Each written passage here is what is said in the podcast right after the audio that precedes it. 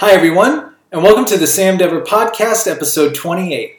In this episode, I speak with Aileen Ramirez. I met Aileen through the acting community here in Los Angeles at Playhouse West, and she's an amazing person. She's a wonderful soul, and we had a very amazing conversation about spirituality, awareness, working on yourself, growth, and I'm really appreciative for her to come on to this podcast and be open, be vulnerable, and just tell her story with confidence. And it was really inspirational to have this conversation with her.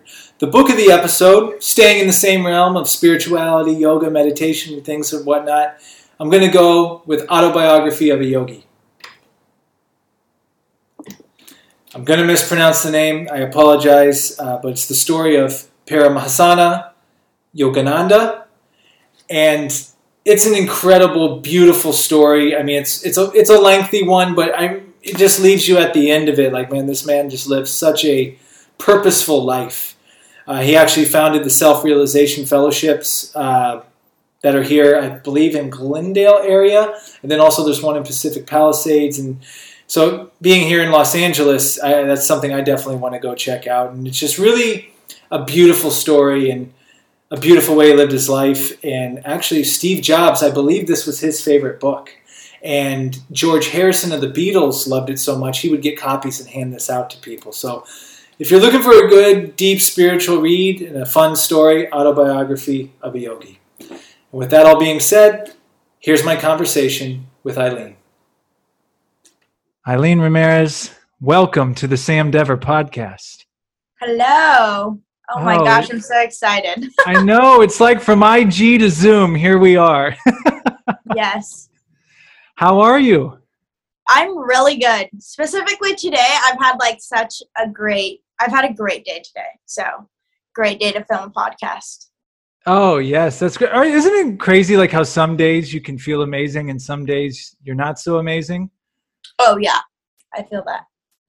But I actually was watching one of your videos, I believe it was on vulnerability mm-hmm. on your YouTube channel and you mentioned how one thing that you said in that that I really really liked was you woke up in the morning and you recognized you you were feeling anxiety or you were feeling kind of down and you address mm-hmm. like here's the tools i use when that happens right you know so is that mm-hmm. something you do regularly like are those yeah. tools constantly in practice for you uh constantly in practice yes but also constantly changing mm. uh, and the reason that i say this is because you sort of have to like I sort of observe where I'm at, but I've noticed because I'm such an emotional person that I was like I always thought that I feel my emotions. Mm. Um which is like a good thing. But the problem with that is that you're not allowed to, you're not supposed to you not that you're not supposed to. There is no right way or wrong way to do things. But I would say like from my opinion you want to learn how to let emotions go through you instead of having your emotions consume you which is something mm. very very difficult to do so in order for emotions to sort of just like for you to feel um, you have to like just be in the moment which is really it's like really hard to do um, so actually kind of i actually quit my job in november and I decided to take a six month break. It's kind of like a leap of faith, but I also did plan for this like financially. I, I did know that I didn't want to stay at the job I was at and I just like needed the six month break to like figure out like focus on healing, figure out what I want to do and just allow myself to be. And in the first two months, it was like a lot of just like being, and I like would do nothing um, and it was like the hardest thing ever because i've just i'm such a like a doer and i like a schedule and i like waking up and doing stuff all day that my new power of vulnerability or my new schedule became literally like wake up i would do breath work and meditate and i would have nothing set for the rest of the day like the rest of the day really was like about listening to my body and like seeing what it called like what it feels like doing. Maybe for that entire day, it could be just watching TV and you know binge watching Avengers or whatever it was. Or another day, it was like really sporadic, whereas like I would paint because I would see that my inner child wanted to come out. and I have been working a lot on like my inner child and like healing that part of me. So it was like painting and then coloring book and then like cooking and baking. Like it was like a child. And then at the end of the day, it was like kind of more zoning down and like watching TV. So it's not to say I don't like judge myself for it anymore. Whereas before it was definitely like a, okay, I'm not feeling good, so I'm going to go on a hike to ground myself. And after my hike, then I'm gonna go to the beach and like journal. And then after the beach, I'm gonna go home and I'm gonna eat healthy. And then I'm gonna do some chores like on, like it was like still like doing instead of just like being in the emotions, instead of just like sitting with it, instead of just allowing myself to cry for whatever I wanted to cry, allowing myself to scream, which I like still struggle with. Don't say I'm not saying that I'm like a master at this um, but just being allowing like fluidity throughout my day allowing myself to be in my own body which i think is like the hardest thing to do which is why i feel like i hear so often that people say like they can't slow down. Like they're like oh i'm so like stress free right now because i'm just like going. I'm in a groove but if i was to begin to slow down and listen to my thoughts i could not like be with myself. And I was like, that's so sad the amount of people that say they don't like being in their body. Like, you're with your mind 24 7 that if you don't make it a sacred place for you um, i think you're really going to struggle like down the line. So there's so many things i want to say off of that you, you, you, touched on so many first have you read power of now with eckhart yes. tolle Mm-hmm. The part in there where he talks about like before he actually wrote Power of Now, he like did nothing for two years. He's like the highlight of his day was going to the park and looking at ducks. by doing that, he learned how to just go to the park and look at ducks. Like it mm-hmm. sounds, and it's funny because we, we both were trained at a Meisner school yeah. where they teach us to be present. And I, I, I'm realizing like how hard it actually is. Mm-hmm. And I'm like you, like there's so many times where I'm going to do this at this time and this at this time, and then we're going to do this, this, this, and this is going to be my whole week, and this is my whole month. And but yeah. what happens is a lot of it, you're not even present for a lot of it. You're just showing up and there, right. and then you're already thinking about the next place you got to be. So I think there's a lot of truth in what you say about just the ability to just sit there and be. I mean, that's a meditation within itself. Right. Just to yeah. exist and right. be present for that and do whatever's calling to you. Yes.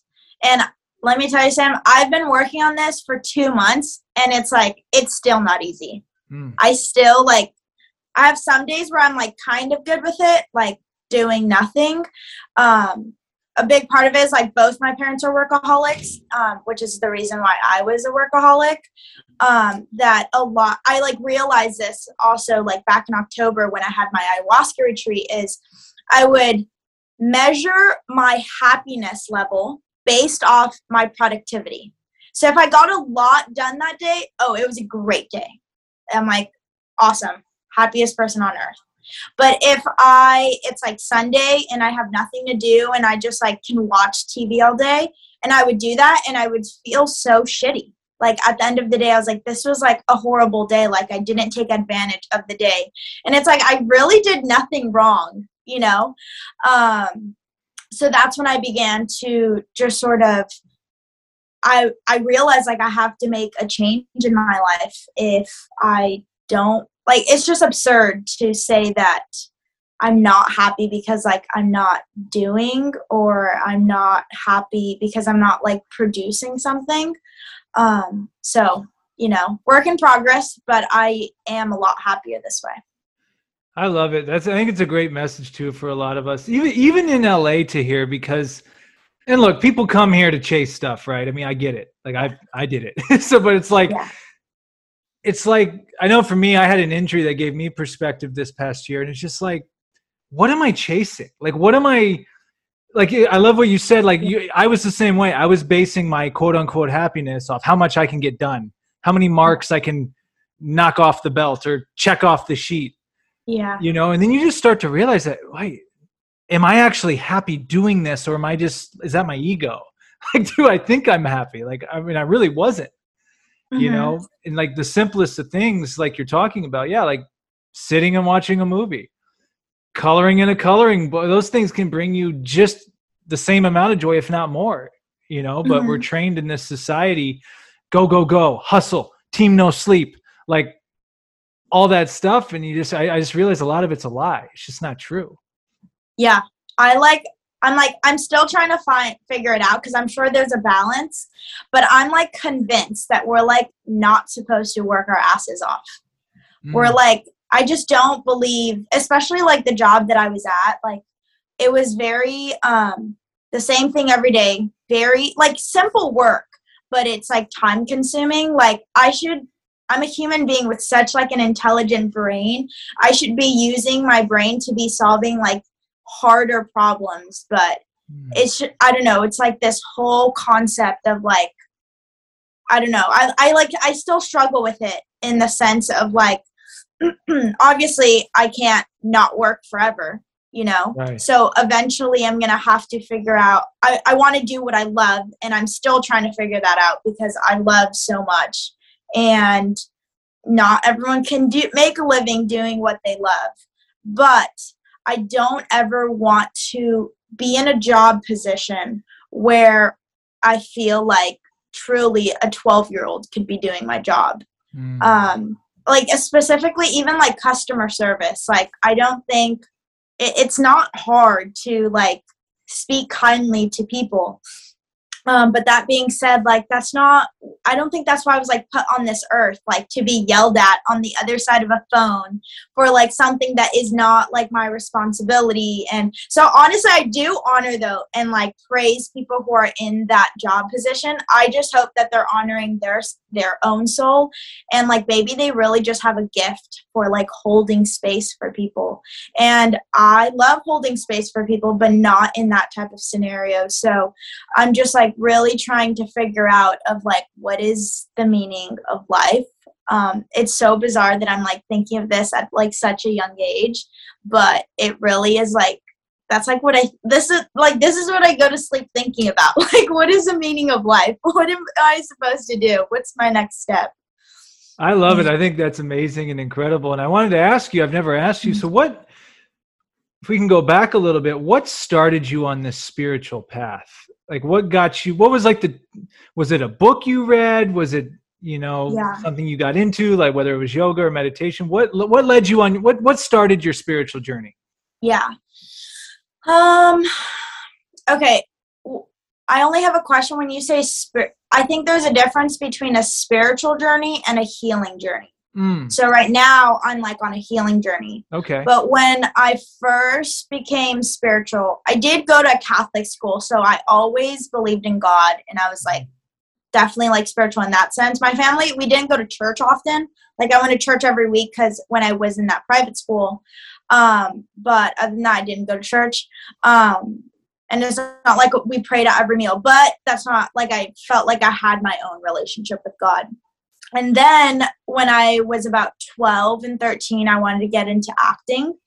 And my second acting teacher ever, um, she was like a great teacher. I really wish she like would have stayed in LA. I think I would have succeeded so much with her. But for the first day of class, she gave us all homework and we all had to read the book The Secret to Teen Power which is basically the secret but dumbed down for a child. Remember, I'm like 12 or 13 at this time. And she would like talk about um, our first class was literally like, okay, you're in the business of acting. And a lot of it is skill and hard work, but there's another aspect of it is that you have to stay positive. You have to manifest for things to happen because it is a very difficult industry and there's going to be a lot of competition and it's going to try to drag you down and it's your responsibility to be your own light. And we all had to do like manifestation boards. So that's when I started manifesting. And I when I first started acting, I did very well. Like I got my agent on my first showcase. I got my first agent like two months into acting. Within that, I booked my first commercial within like a month or two. Wow. Um, by the sixth month, I had already filmed two um, national commercials. So then I had to join SAG. Like, and I'm not kidding, I manifested it all, Sam. Like, I literally owe this one teacher for like telling me of this. And things were great, you know. So then from the until I was like 17, I filmed 15 commercials. So from like 13, yeah. And um, I was like, you know, I was happy doing it, but I definitely had like the best of both worlds. I went to school all the time. I, I only worked like two or three times out of the year. You know what I mean? But I, it made me good enough money to where I could pay for like college afterwards. But at 17 is when I started to get really bad health problems. And it started with like acne, yes, but I also had and I've all I still like have this issue, but I was like having to sleep 12 hours a day. And like no doctor could figure out what was wrong with me. And I remember at the time I would think to myself like I wonder what I would do if I was to like get called onto set right now. Like it would be so embarrassing because I would have to take at least two naps on set. Like that's how much I was sleeping. I was like sleeping in all of my classes.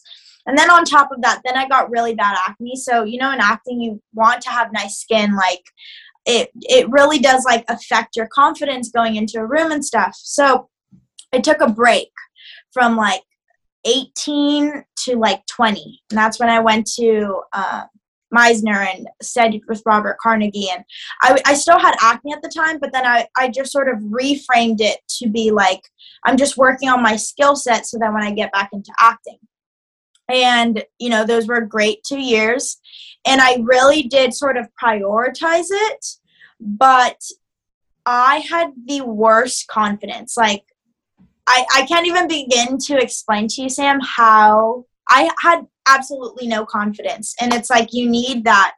I couldn't get myself a new agent. I couldn't get management. When i would get management it like wasn't a great fit. It's like i was trying to manifest these things and some of it would come but then I would be like, they're just not a great fit for me. So it was like chaotic. And then it got to a point where I was like on my last year of like college and like I did just get my degree for my parents. Like unfortunately and it's honestly it's totally okay. Like for me, college is one of those things that's kind of easy.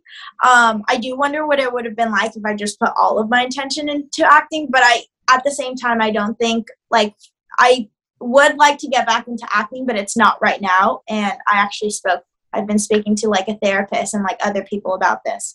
Um, so the last year of like college, I got into yoga. And honestly, the only reason I got like certified was because um, I wanted to have a part time job, like to make some money, um, but I didn't want to work at like retail or anything like that, and I wasn't getting acting jobs. So I was like, why don't I become a yoga teacher? Like that just sounds like chill. I was like, I never did yoga before that. It's kind of like ironic. But That's my a very friend, LA thing to do. Yes, yes. My best friend though, she was a yoga teacher and like she made me kind of fall in love with the practice. So it was after I became a yoga teacher that I actually loved yoga.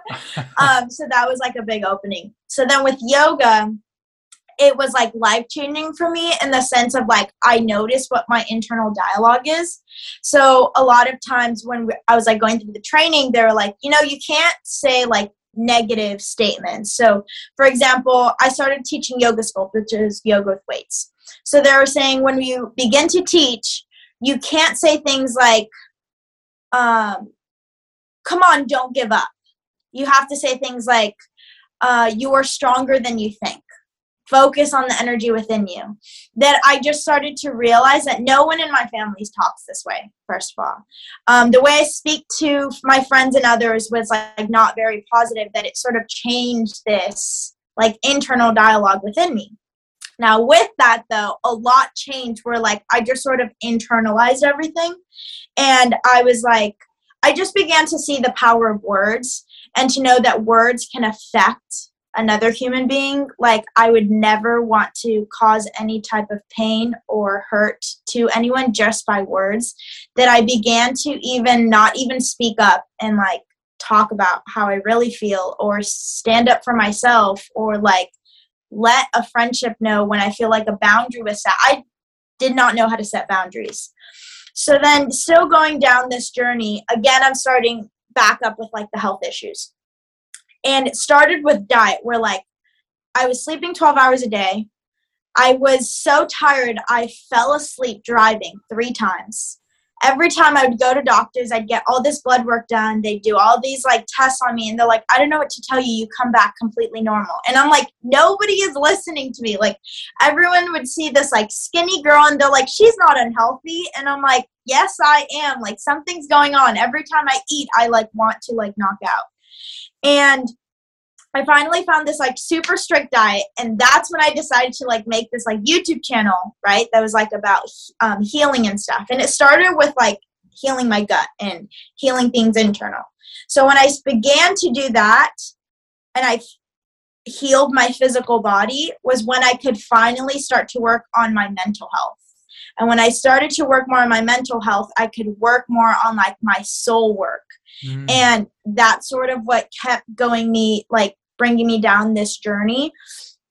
And now I'm like, you know, two years later, like still in a healing journey, like very much invested. I would say all of 2021 was a big, t- like, I definitely my healing journey started in 2020. And I remember it so vividly. Like, something was like I felt so squirmy in my body. Something was going on. I was like in a very toxic relationship and I wanted to leave it and I didn't know how. And I like wanted change and I wasn't happy like where my life was and I missed acting, but I knew it wasn't the time to go back. Like there was so much that happened. And I remember it so vividly because it was like I felt like a 180 change.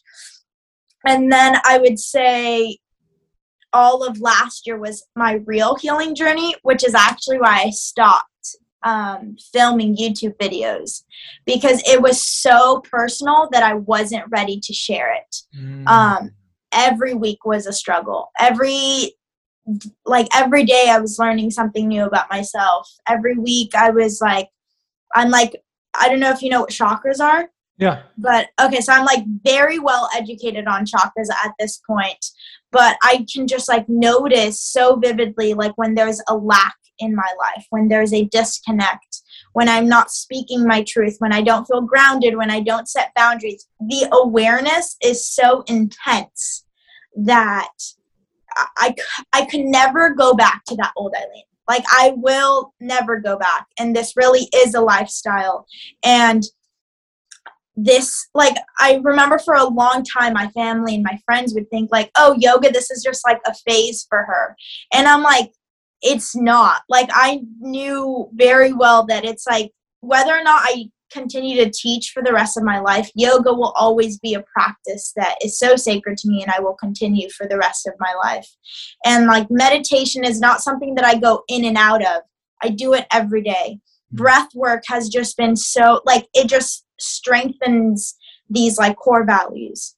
Now, to that, I like realized that, well, two things. Um, I think the answer that I've been sort of searching for, like, what's the meaning of life, right? And the simple answer is love. But when I went, well, I, yeah, when I went to go experience ayahuasca, I know we didn't like really want to go into it, but I, without being like dramatic, I think it's the first time I have ever experienced love. Mm.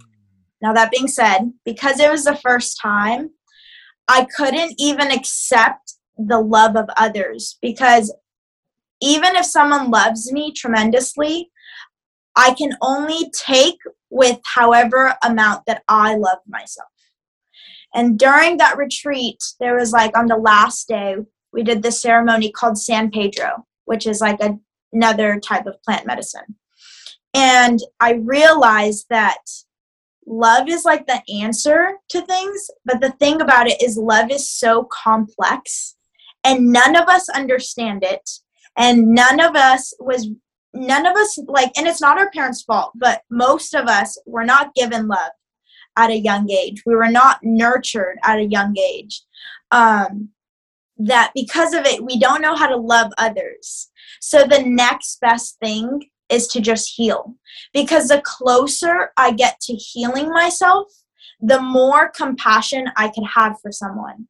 And just like things that I would always read in spiritual books, specifically Eckhart Tolle, um, when he like you always hear realizations of like love is the answer. Everything that you don't like in someone is something you don't like about yourself because they're a mirror. I knew these things but i didn't understand it because i never fully experienced it. And even when i talk about it like i do you know i i know that on the other end you guys can only grasp as much of it but you don't know what or at least I don't think that you could really understand what it feels to be held and to be loved and to be nurtured. Um, that I'm beginning to see that the more that I heal myself, the more I can help others. And it's a crazy understanding because my whole life I've been trying, I always wanted to fix people. I always wanted to show other people happiness. I always wanted to show people how to live. That in return, I didn't realize that I was like killing myself like legit like dimming my light. I was pouring so much into others that i had no light left for myself. Um, and it's like i still have to remind myself every single week that every time i get a small hint of like oh i can help this family member with this. I'm very humbled down very quickly. The universe always sends me signs like, oh, you want to go fix someone? Then let me show you all of the work that you still have to do. that I've begun to realize like this is like my purpose right now. It's to heal. Mm. And I'm hoping that once and I will continue to heal for the rest of my life. I very I know that for a fact. Um, but there, I think there'll be a place where I can become a little bit more grounded with it and then when i become grounded i will have i will learn how to integrate this into every part of my life. Um, this idea of being still of just being will be in my career whatever that may be. This idea of asking someone how they're doing and not asking how they're doing in their work life but genuinely how are they doing? How are they feeling? I will know how to respond back knowing like you know i get to talk about this cool hike that i went on this past weekend and like the mountain gave me energy. And it's like that's what i want to talk about. I don't want to talk about how you're doing in your work. I don't even want to talk about how you're doing in like your relationships. I want to talk about how you're doing in the relationship with yourself and in your heart so um, it's a big step to realize that I'll I'll never that old Aileen. She like doesn't exist, um, but that's okay. And for the longest time, I would struggle with that because I hated when people would say like, "Oh, you changed so much." I would try so hard not to be that same girl, and now I look forward to all the times that people are going to tell me like, "You're not that same girl that I once knew," and I'm proud of that to know that I've made this much growth. So that's dope. yeah, I know. I will always give the long answer, Sam. I'm so no, sorry. No, no, no. I mean, there's so much I want to say. Like, yo, you you gave so many great things. Um, well, one thing I'll say, uh, I was looking through one of your videos. You had talked about, you know, when you do this self work, this inner work. First of all, it's a lot of work. That's the first it's and foremost thing. Second of all, there's some meme like it, it, shows like what people think spiritual awakening is and it shows like these flowers and clouds and mm-hmm. sun and then it says what it really is and it shows like the fires of hell yes it's like yes. it's very uncomfortable like extremely uncomfortable or it can be at least you know no no no it's always uncomfortable mm-hmm. it's like it's always uncomfortable it's real it's the hardest work i've ever had to do also even like with ayahuasca it is the hardest thing I have ever done in my entire life. That now, when any problem comes into my life, I remind myself, like, I did that. Like, I, you know, really went into like my subconscious. And trust me there's so i like just touched the surface. That's like the crazy part. Like i was barely able to touch the surface. But i remind myself like how strong i am even if i don't feel that way. And i've actually had to work a lot with like affirmations. And actually through this time like i did um, ayahuasca in october when i went to peru. Then i quit my job in november and i've had to ask for a lot of help I see a therapist every week. I meet with a breath coach every week. I meet with a, my Reiki girl at least once a month. Um, I it's a lot has like I, I i wouldn't be able to do this work on my own and it's something that i would i kind of did start this journey on my own like i would just read books and sort of like integrate whatever i could learn that's like also a big thing that i'm i've worked on for so long is that um this learning how to integrate what i'm learning um it's funny sam this past year i read 40 books like nice. 40 books which is like, that was like my goal. But honestly, I don't even remember all the books that I read. Like, it was just like, oh, I finished this one, trying to do the next one. And now I'm like starting to realize, like, there's some audio, uh, out of the 40 books, 35 were audiobooks and five were like hard copies, right? But some audiobooks were so much content that honestly, I should have like read it and like been taking notes on like what I was hearing, whereas I was just like listening to it on my hikes. And it again, it sort of became this like to do task um, mm. that I'm still like grateful for it. I'm glad like I achieved that goal. But for this next year, I have no set goal of how many books. I'm just gonna see what I do read every morning though.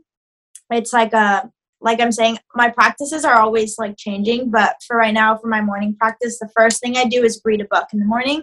I find that so grounding, especially because your mind's like thinking so much that when I read the book, I feel like I'm grasping so much of the knowledge. Whereas I've noticed if I like read later on in the day, I'm like way too distracted and like the words are just like not hitting my brain. I don't know. Um, but there is no goal on like how many counts. There is no goal on which genres I should be reading. It's really like what book needs to come into my life right now. And then after I read it, how can I begin to integrate these things? This is like a big thing. Like integration, it, I think, is everything. Um, it's no longer about like working fast, it's about working smarter. So. No, I relate to that all too well because I'm the same way. I'll just fly through books. Next, next, next. Yeah. And then I'm like, am I even retaining any of this? I had a talk with one friend, and we just said, yeah, you know, knowledge without application is useless. Like I can, I can read all I want, but if I'm never going to apply it into reality, right. I'm just reading books in my room you know yeah. And also i'm with you with the reading in the morning thing. I, you know i do that along with journaling and meditation. And it's like i feel like even if you some days you'll get in maybe you're kind of got to go some places 10 15 minutes in and some days you'll read over an hour. But it's, it's mm-hmm. kind of like mental push-ups i feel. Like, yeah. gets my brain going and you're right because at nighttime like i'll try reading like these deep complex books and it, it ain't happening. Yeah it's not. Like my brain's like yeah. Which is fair. Your brain you should be preparing your body for sleep not preparing your body for like more knowledge and wisdom and yeah unless it's like pleasure reading like a novel or something mm-hmm. like that like that's similar to like watching reading a really good novel but um what what are some other we were talking in the pre-show room about the ice baths and Ooh, things like yes. that what, what are some things aside from like meditation journaling yoga reading, which are all mm-hmm. incredible things. What are some other things you do in your healing journey and self care routine to optimize yourself? Yeah, so ice plunge, I I have to give full credit to my boyfriend for that. He's been doing ice baths for like about two years now. Like he even went to like a Wim Hof conference to like learn how to like really do the breathing. Um, so when we got our house um, he converted a freezer into an ice plunge it's like a lot cheaper to do it that way if not they're like typically five grand but if you um, just diy it it's about like 500 to 1500 give or take. Um, so super dope. He got a freezer. We sealed it all up I don't know, he found like a video and it has a filter in it so that it like the water is always like keeping clean. And our ice plunge is kept at 38 degrees. And typically you want to do it like after a workout. I would say like that's what's best. But the reason it's so special, oh, and like you stay in it for a minimum of three minutes.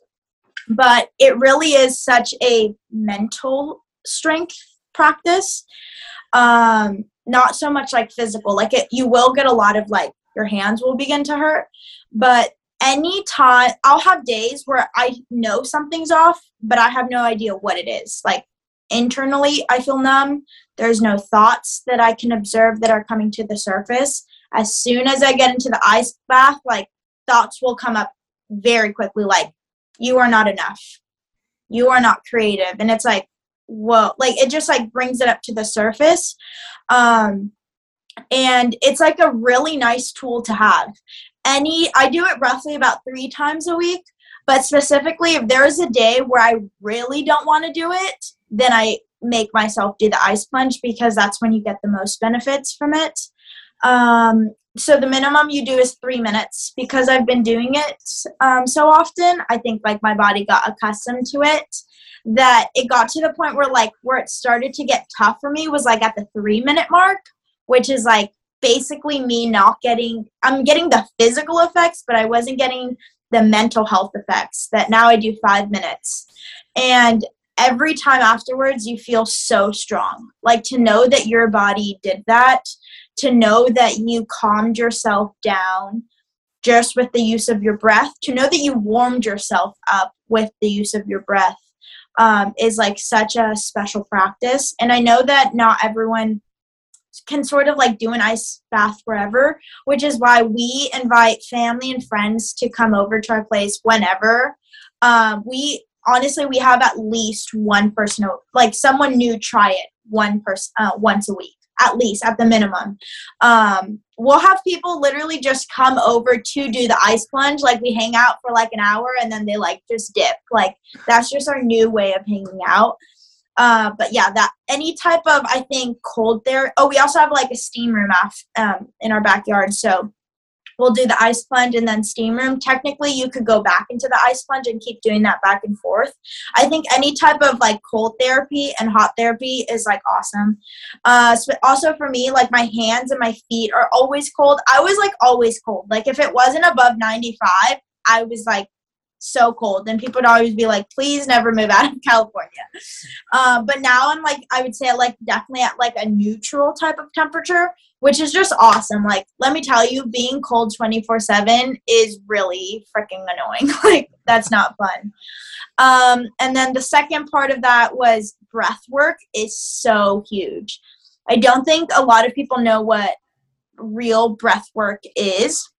I actually have a breath work coach um, that I meet with once a week. And because we, again, like we know that this isn't like some, like when, uh, even when my boyfriend told me to do breath work, I was like, you want me to pay how much to breathe? Like uh. I already do that every day. Like, and I was one of those people, but it's like it's the same reaction that you get with everyone. So we started hosting breath work events just to our friends. It's like kind of private, um, to like kind of let them know like what it is and they could you know give us their feedback.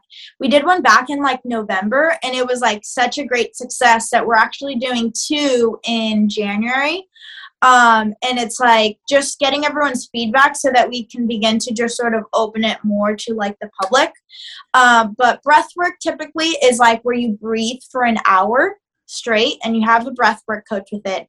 And you get the same effects that you would on a psychedelic, but you're sober.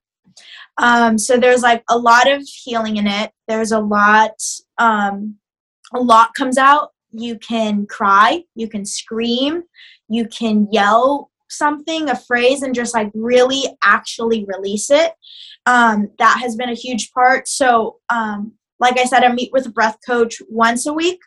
Um, but then to do breath work every day, I do breath work before I do meditation because my breath work will literally get me, like, get my body and like me physically and mentally into the state that I would be at the end of my meditation. So if I start my meditation where I typically end it, then I could get go deeper. Well, so. like you got me fascinated with this breath. Well, first of all, hashtag house goals, having a nice bath for friend like that sounds incredible. Uh, yes. Second of all, yeah, you really got me in. I actually have a book. I haven't read it yet. It's, it's, it's called Breathe by James Nestor. I haven't read it yet, but uh, that's something I don't think I've really gotten into. I've done like a couple breathing techniques into meditation. Mm-hmm. So when you're saying breath work, is it like you're going through a series of exercises with your breath? Are you doing one type of breath for a certain amount of time? Mm-hmm. Could you share a little um, maybe on what exactly you're getting into with that? Right. So typically the breath when you do it with a breathwork coach, she sort of guides it. Um, so for us, it's like you breathe in through the mouth and breathe out. So it's like, that's what it sounds like. And you go to like really loud music. Like the music is so loud and it's really, I mean, I have to invite you to like my breathwork event. If you're interested, I'll send you the info. But um, you'll see that any type of breathwork workshop that I don't know how they do it, but they do such a great way at like making it a safe environment. But furthermore, having really loud music, it allows people to have that vulnerability to scream, to like, and I'm like talk like you will cry like you have never cried before. Um, so it is guided by the coach because some like I'm someone I do not like it I'm so hesitant to do breath work. Like I always want to like kind of not do it or like I don't go all the way. So in order to combat it, I have to get really warm. Like I wear fuzzy socks, I'm wearing sweats, I'm wearing a hoodie, I have a blanket covered, and then you wear like even an eye mask afterwards so that it could be completely dark. Like you really have to um make your body as comfortable because you're about to enter into a very uncomfortable zone. Um, so that's how it is with like a breathwork coach, which is why I highly, highly, highly recommend someone to check out either like a you could do a group breathwork session or do a one-on-one or even like a couples. Um, where but now that you start start to get the gist of like how powerful breathwork can be with someone there that's guided, then you can do videos and um, with the like videos are great but the videos are just it's not as intuitive like you're just sort of following the pattern. Whereas with a coach you're following a pattern but she's sort of like guiding you where you are. Um, and like you sort of get to work on like different practices. So for example i like a very um, yin approach to breath work which is like slow breathing which is like inhaling through the nose exhaling out through the mouth. Whereas like Wim Hof is very yang.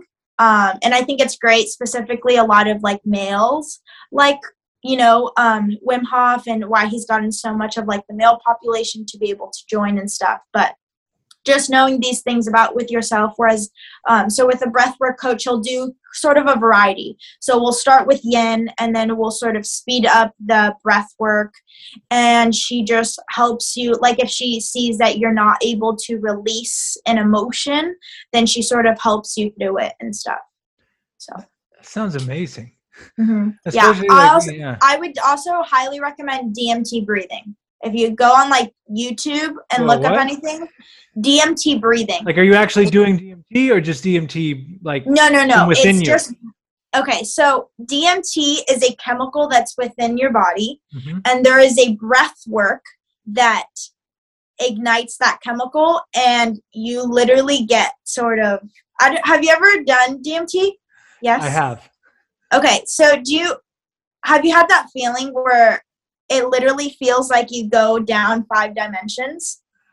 See, this is a whole other conversation. Like I feel okay. like every time I've done it, I never blasted off. Like I always like was okay. in that in between. So kind of.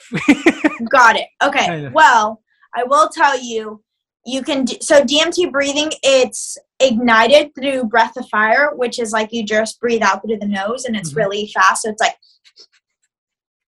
that's like breath of fire. And then you do alkaline breathing, which is breathing in through the nose and nose and then exhaling out through the mouth. Uh, you do that for a couple minutes and then you inhale and then you clench your stomach.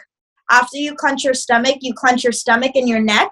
After you do that, you do clench stomach, neck, head, and try to hold it for a minimum of 15 seconds, almost to the point where you're going to pass out. It's like crazy and then you just like sort of sit there and it's like your body goes somewhere else. You can like begin to hallucinate. Yeah it's crazy. But dmt breathing is like i my personal favorite and typically the type of breathing that i do before i do a meditation. Uh, just for the record the sam dever podcast is not held responsible for anyone who's but no, it, no it, yeah, that sounds. Yeah, that's no. It's, I'm really glad you brought up the breath work because I, I that's something I need to get more into. It's amazing how there's so many components. Like you first you get into like yoga and you're like all right but then through yoga you're like well have you done meditation meditation what's that and then you do meditation like have you done breath work breath work what have you jumped into the ice bath yet like there's so many things yeah that you know um go into this uh i don't know it would be the this sphere of I don't know if you want to call it self improvement or just awakening your consciousness, really, just yeah. making you more aware of your yeah. body, the surroundings, and your true inner self inside of you. Mm-hmm. I like to describe it as like yoga and like meditation. It's like you're dancing on the outside of this like room, and then like breath work and like psychedelic, like plant medicine and like ice plunge. It's like we opened the door. We're like, oh, come on in. Like here's the party, and you're like, oh wow. oh man, I don't. Oh. Well, I'm glad we're having this talk because I really haven't had anyone that we've had like this type of conversation yet. Um, yeah. I will. I'll uh, this. I'll speak for myself personally, mm-hmm. um, ayahuasca is something I want to try. Like it's something I feel like out of a lot of them, that's the one I haven't really done yet. But I also want to do it properly and with mm-hmm. the right, uh, you know, set and settings, everything. Yeah. Um, and you know, it, like we've said like it's, it's something you have to be called to it like it's not something you're just gonna oh, i'm gonna go do this this weekend like no it's like yes. go in with an intention and a purpose because going to learn something and, and for all my psychedelic experiences that's really i was fortunate enough to be taught under some people who knew what they were doing um, and i'll just say again speaking for myself I, I had a lot of good experiences it was life changing I do feel it for myself. It got to a certain point where, like, oh, okay, because I, I would go back to some of these experiences after doing it multiple times, right. and I almost feel it was telling me, like, dude, we already told you the answers. like, go. Yeah.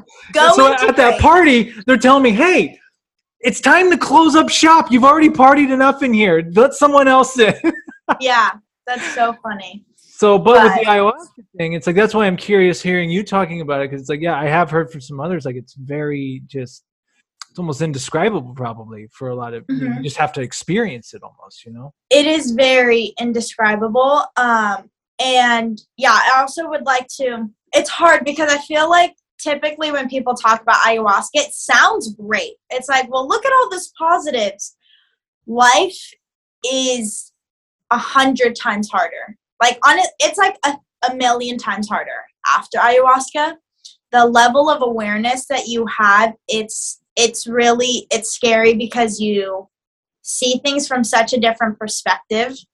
Um, and the other thing is, so there's like the saying that they say like doing ayahuasca is like 50% of the work but the other 50% is the work that you do afterwards. Mm. To be quite honest, Sam, for me, it was like 10% of the work was done over there. I actually had a very gentle experience because I was not strong enough. Um, yeah, I had this like, I asked Mother, so when you take it, you can ask Mother Ayahuasca like a question and she'll like sometimes answer you, sometimes she'll like show you something. But I asked her like, why why were you so gentle with me and she was like you're not strong enough you need to get mm. stronger and that's like when i began to see like i yeah like the literally and this is why i said earlier why the shamans are so important the reason it was so easy and i say it was like not easier but the reason i say it was gentle is because for a lot of it i was sober so that was like another thing that i wasn't expecting is like you know when you like drink alcohol you get drunk Mm-hmm. right? Or when you take a psychedelic, you're like on it, not with ayahuasca. You like meditate into it and i had a really hard time almost like connecting so for example like my first night i was sober for like three hours um, my second night i was sober for five hours. And my third night i connected pretty fast um, within like 20 minutes. Um, and i was in it the entire time but it was still very like like I that's when I learned what being was. Like I'm pretty sure I sat in like a meditative position for an hour and a half, just like sitting there, like listening to everyone and sending everyone love, but like I wouldn't move. Like I've never sat that still for like ever in my entire life. Um but for I realized that the reason like nothing was happening or why I wasn't seeing visions, I didn't even throw up. I didn't go to the restroom. Um, none of that. I didn't have any of the bodily detox was because the shamans were the ones doing all the work for me. Like they are sort of the ones who have to fight your negative spirits for you and they help you. Um, that that's why I say coming back I feel like 90% of the work I've had to do here. And it's it's it was it's been it still is really hard. Um and just like preparing people for that like when you decide to do it just like know that your your life is going to change. Like there there's no way that it's not. Um, but it is the best gift that i think you could give yourself um, but yeah just telling people this isn't something you do for fun this mm-hmm. it's like something that um, it, it's a medicine you know it's a plant and you have to learn to respect it and hopefully you go to a great facility i highly recommend going to Arkana in peru i think they um, just like know all the guidelines. And specifically, they help you how to integrate. Like they have a full on two hour conversation of like how you can begin to integrate it back into your life, um, diet changes that you may want to keep.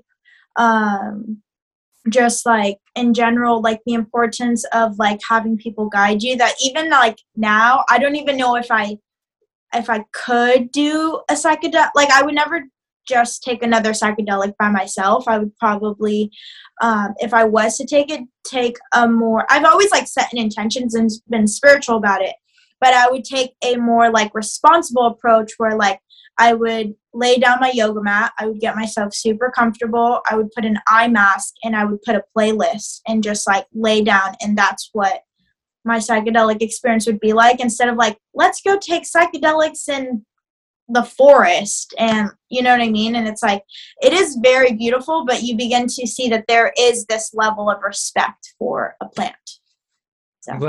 the reason why i'm smiling is because what you just described is usually how it's gone for me like it's lights off doors locked that's uh, awesome. favorite music and i've met god several times doing that and I, I, i'm glad you brought up the part because i mean look for anyone listening like it's I'm really glad you have a very responsible approach to it because I've had this talk with a few other people in this realm, and it's like it's not for everybody.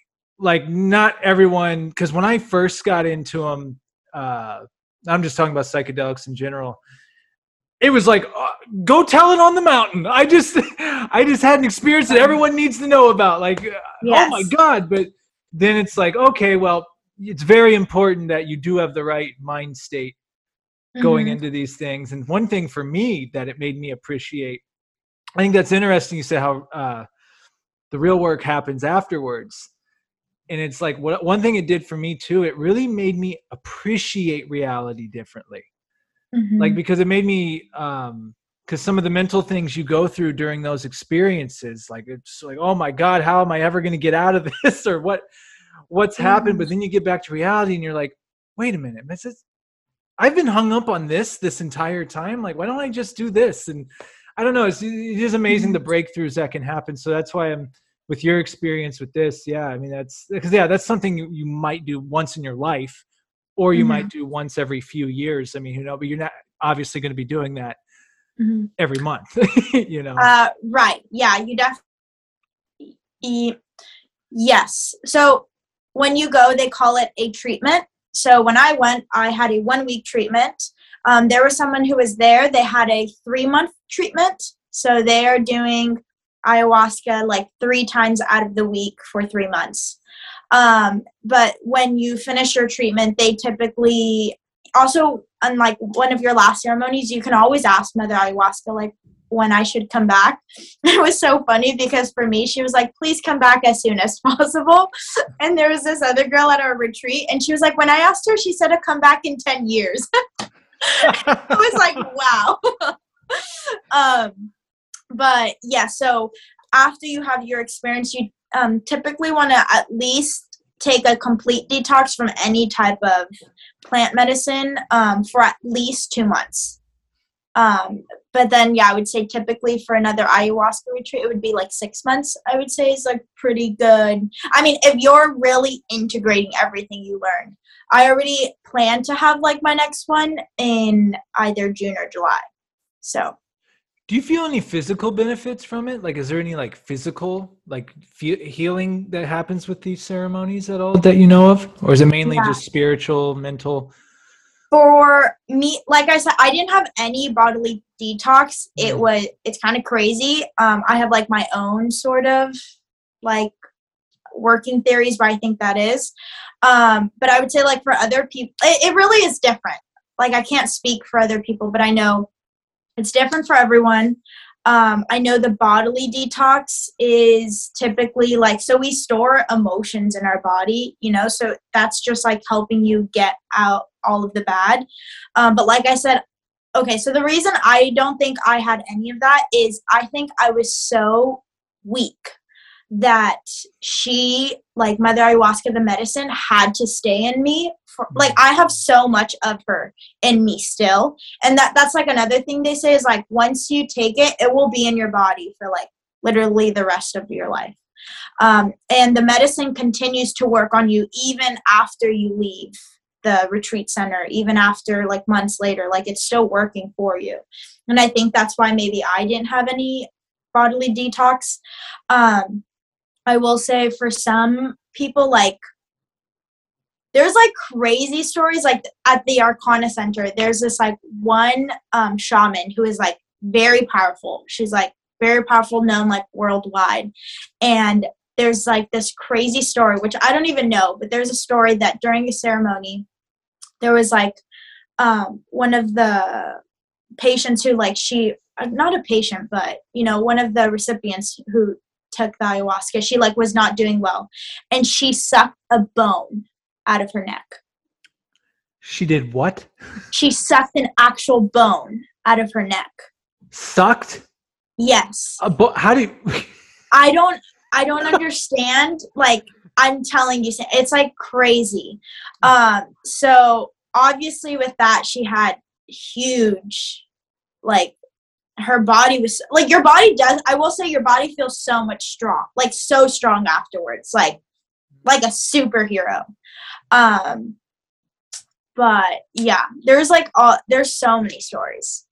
So. Well that might have I mean i could i mean it makes me think too it just shows how much our like mental and spiritual and physical all connected. So when mm-hmm. you strengthen one of them it probably does in turn yeah. maybe give energy and strength to some of the other parts of ourselves you know? Yeah.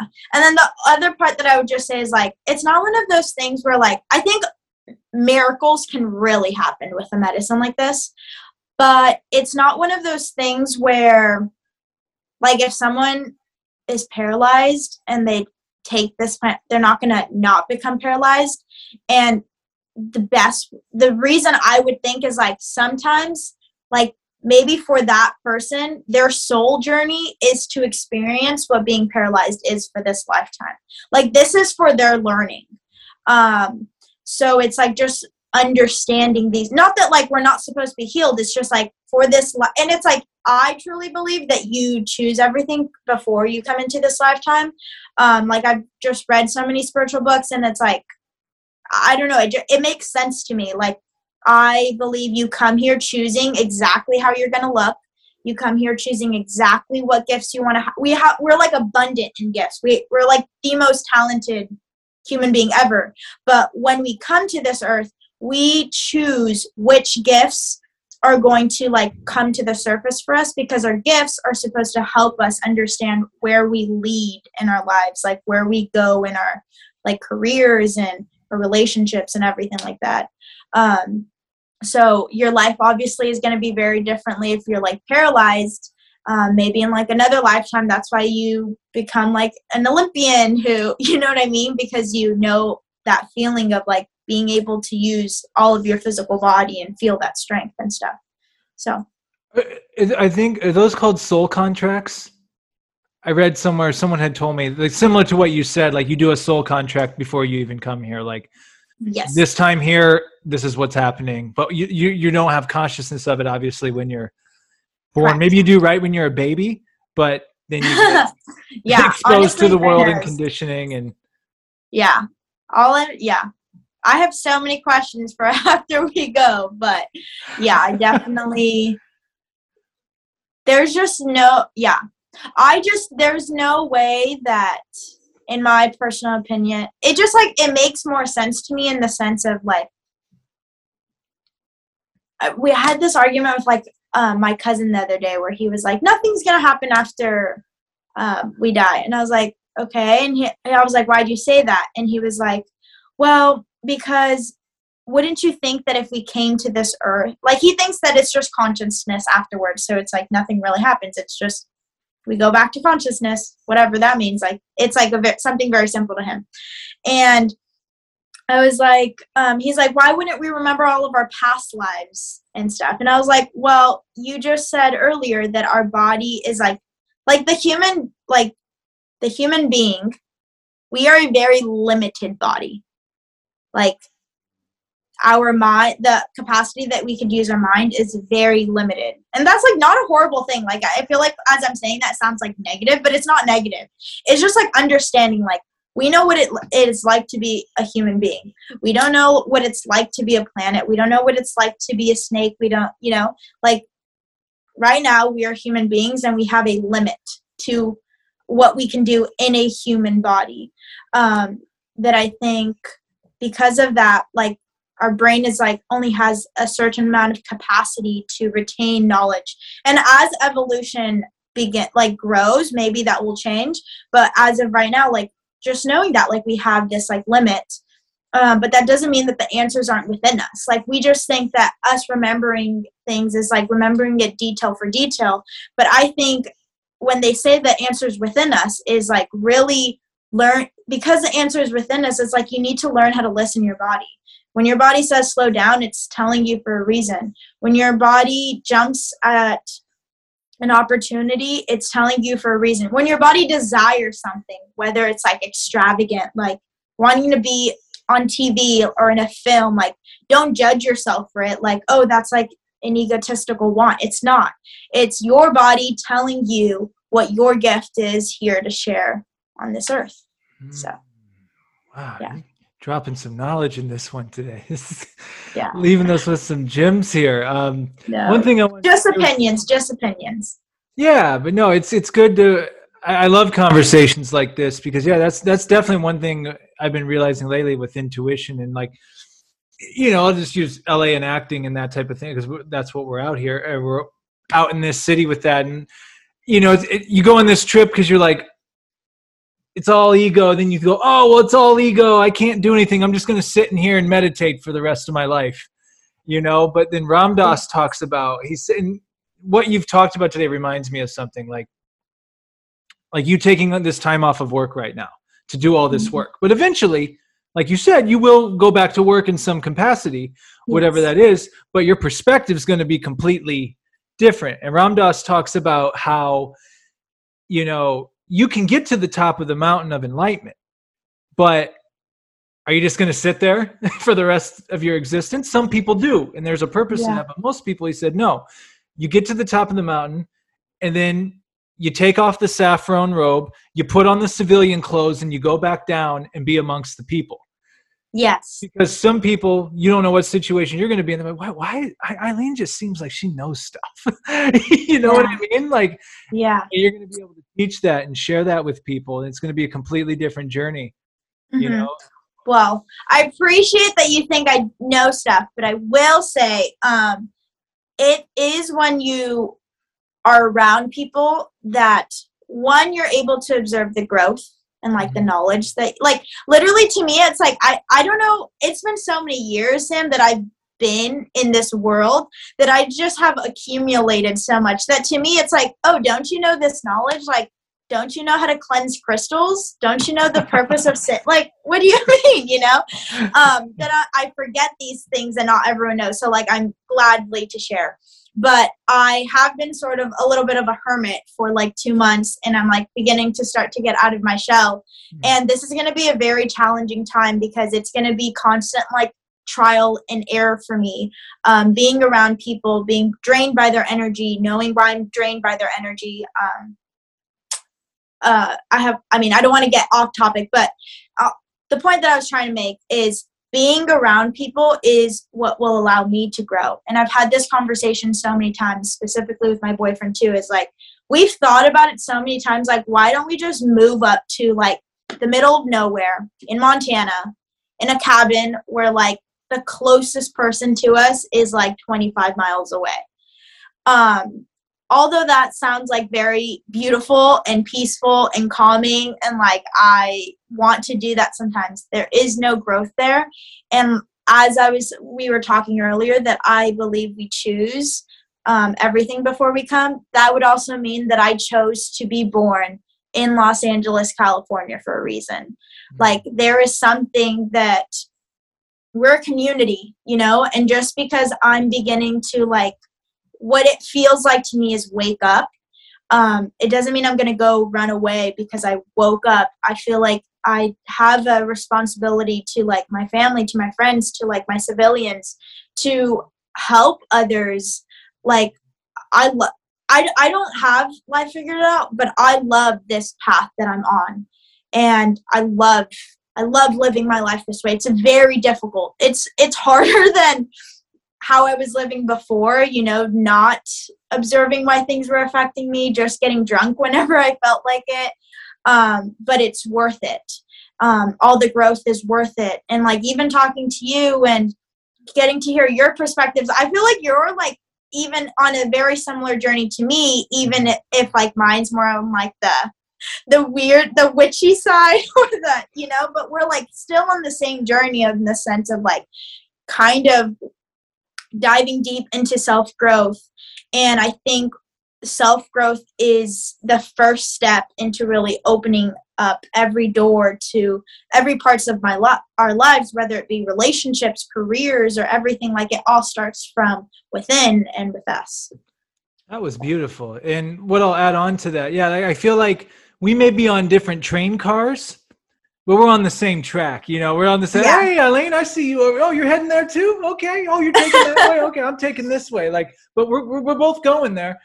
Mm-hmm. And there's one thing I'll say too, real quick about, and I, you know, we've hit we've hit the hour mark, and I want to respect the time, but um, there's so many other things I want to we could talk about. We'll have to do part two, but uh, what's interesting like about instagram and stuff as much as i've on you know just said how social media just gets to the point where like ah why am i even on this thing anymore? It has mm-hmm. allowed me like someone like you for example someone i was in acting class with i had no idea you were into any of this stuff. Like i never clue. talked about it.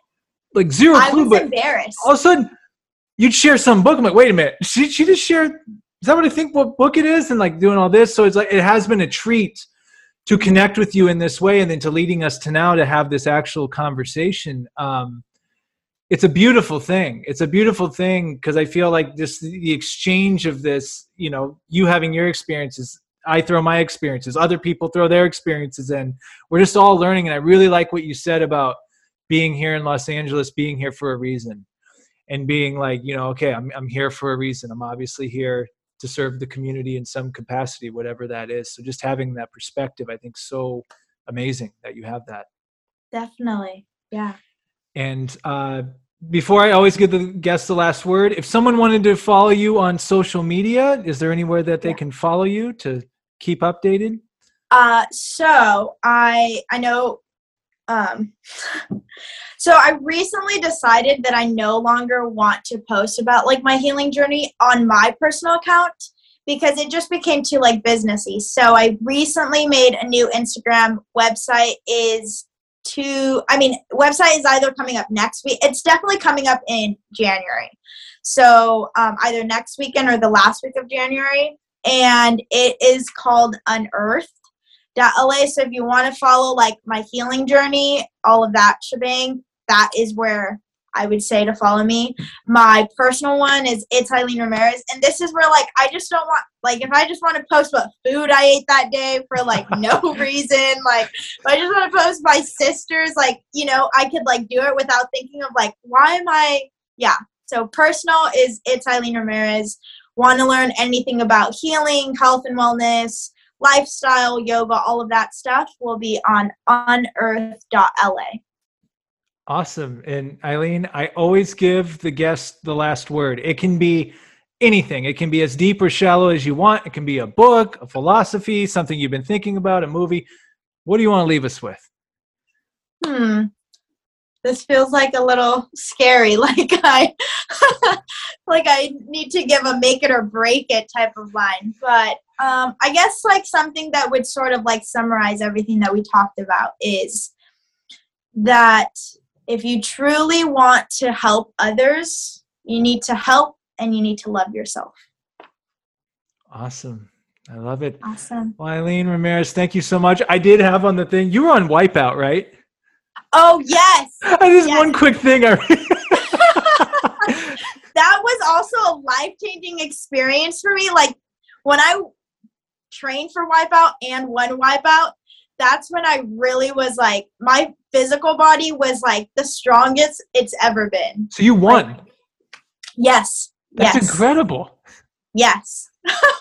I know. I like still can't believe it sometimes. Um, such a beautiful experience, but we'll get to talk about it next time. Yeah, we'll, we'll get to that in part two. Aileen, stick around for just one sec. I'm going to stop the recording, but thank you so much for doing this. Thank you so much uh, for sharing and being so honest and open with everything. And uh, I look forward to following your journey. It's it's amazing to watch it unfold. Of course. Thank you so much for having me on. All right. See you later. Bye.